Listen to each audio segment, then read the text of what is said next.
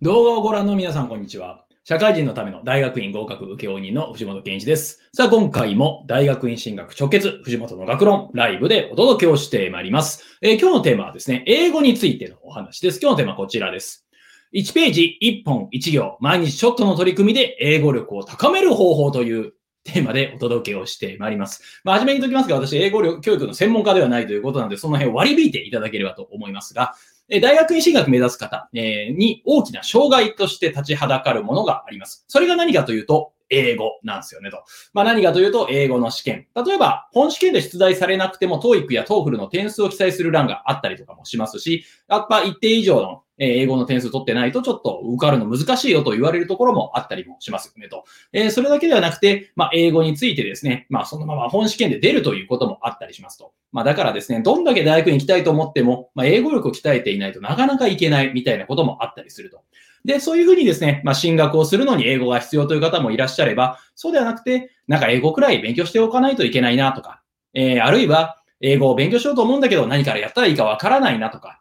また何を勉強していいかわからないみたいな方もいらっしゃるかもしれませんねと。そういった方にですね、ぜひ挑戦していただきたいのが、はい、英語の1ページ読み、そして YouTube の英語動画の1本見、そして1行でもいいから英文を書くというところを毎日やっていくっていうのはどうでしょうか？というのが今日の、テーマ、最初、アルファであり、オメガであると。まず、究極そればっかり言うって話なんですけれども、はい。えー英語を勉強しなきゃいけないと。えー試験のためにやる。でも、何から始めていいかわからないと。で、そういう場合にですね、例えばいきなり英会話教室に行くとか、まあそういった方もいらっしゃるんですけれども、基礎力ないまま行っても結構しんどかったりしたりするわけですよねと。で、あるいはどこのスクール行こうかなって悩んでる間ももったいないと。じゃあどうしたらいいかというと、要所1ページでいいから毎日読んでいくっていうのはいかがでしょうかというのが今日のご提案なんですよねと。えー私これやり始めたの大体1年ぐらい前ですね。まあどうしても読みたい本があったんですが、それが英語だと。英語かみたいな。英語やっぱしんどいですよねと。えーじゃあどうしたかというと、1ページずつ読もうと決めましたと。えー私が読もうと思った本、これ Kindle 版ですね。まあ今ここに入っているんですけど、Kindle 版でございますと。で、Kindle 版であればですね、まあこれ、スマホを出してちょっと開くとすぐ読めると。で、おまけにですね、Kindle 意外と知られてないメリットなんですけども、開いたページがそのまま記録されるんですよねと。じゃあどういうことかというと、いちいちしおり挟む必要もなければパタンと閉じて、あ、しまった、どこから読むのかわからなかったみたいなこともなくなると。えーだからですね、Kindle 画面開くと、常にこの画面が開いてるわけですね。読みたい本を出すと、そのページが開いてあると。であればそれを読むだけということになるわけですね。まあ、Kindle の場合ですね、表示の文字数によって1ページでどこからどこまでだよみたいなこともあるので、まあ、人によって調整していただければと思いますが、1ページずつ読むと。で、これ、面白いんですけど、1ページずつ読んでいると、ななんとか1ページギリギリ読めるなって感じであったとしても続けていくと、まあ当たり前ですが、100ページの本って100日経てば全部読み終わるんですよね。で、要所って意外と最後まで読み切った経験がある人って多そうで少なかったりするんですよねと。でもそういう方が最後まで気づけば最後のページ行ってると、ちょっと感動があるんですよね。あ、自分意外とできるかもしれないみたいな。っていう風な感動があると、今度2冊目に挑戦しよう、3冊目に挑戦しようとできたりもするわけですね。まあこうやってちょっとした達成感ですね。ちょっとした達成感と何をやったら、まあ、少なくとも英語をちょっとは勉強したことになるのかというのを自分で決めておかないと、絶対継続なんかできないよと。まあ、ドラッカーも言っていますが、何事も定義づけるって大事ですよと。だから英語を勉強しようと思った場合も、何をやったら英語を勉強することになるのか、自分なりにちょっと決めておく必要があるかなというところですね。まあ、とりあえず出始めとしたら、要所を1ページずつ読むというふうにしてみてはいかがでしょうか。えーこれですね、まあ、いきなり自分が読みたいですね、えー原作の本みたいな形。例えば経営学とか経済学の本ちゃんの本であるとか、あるいは自分の知りたい本の英訳版、原点版を買ってくるみたいな。まあそういったこともできたりもしますけれども、まあ子供向けの優しい本っていうのはいろいろ出ています。えー例えば制限された単語数で書かれた英語の本というのもありますし、NHK 出版が出しているようなそういった本もあったりもしますので、そういったところを読んでいくっていうのがいいですね。で、不思議なんですが、1ページ読むだけで2ページ目読みたくなってくるんですね。あれこれどうなってるんだろう？なんか読めるなって思ったら気づけば2ページ読んでて、ああ、今日2ページも読んでしまったまあ3ページ目も読もうみたいな。これ不思議なのですが、はい。今日のポイントです。初動というのが一番大変なんですよねと。まあ、例えば何かというと、車というのもですね、え動き始めの時に結構エネルギーを使うらしいですよねと。で、初めの1キロ使ったら、あとはなんかもうその、だかん惰性でいいけたりすると言いますか。まあなんというか、英語で本読むというのも、初めの1ページ読むのは結構大変なんです。ただ1ページ読めると、そのノリで2ページ、3ページ気づけば、あ、10ページぐらい読んでたってこともあったりするわけですね。まあだからこそ何かというと、軽く始めるきっかけを作っておくって大事だなっていうふうに思うんですね。えー、これ例えば勉強しなきゃいけないと思ってもなかなかできないっていう方がおにおすすめなのは、とりあえず開いて1ページ読むっていう取り組みを毎日やるってことですね。まあそれすらもできない方は、まずは本を出して表紙を見る。っていうところが、えー、結構良かったりもしますね。えー、例えばですね、まあ勉強しなきゃいけないなと思って、例えばこういう専門書を買ってくる場合もありますが、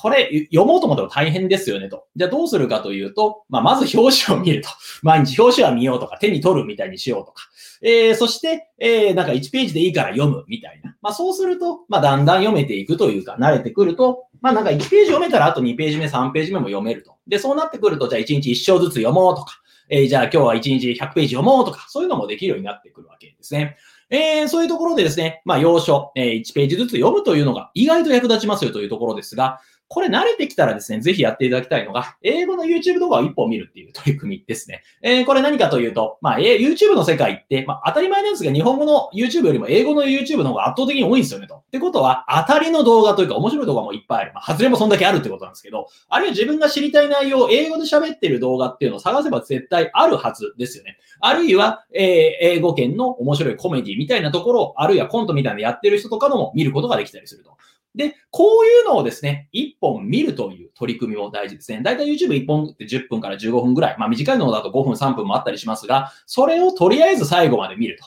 で、何言ってるかわかんなくても、映像、まあ例えば人間が喋ってるものですと、2人の対話とかを見ていると何言ってるかなんとなく分かってくる瞬間があるんですよねと。あ、これいいな、みたいな。で、私、あの、リスニングの勉強って結構映像も交えると結構大事だっていうふうに思います。まあ、これ、TOEIC とか TOEFL に役立つってわけではないんですけれども、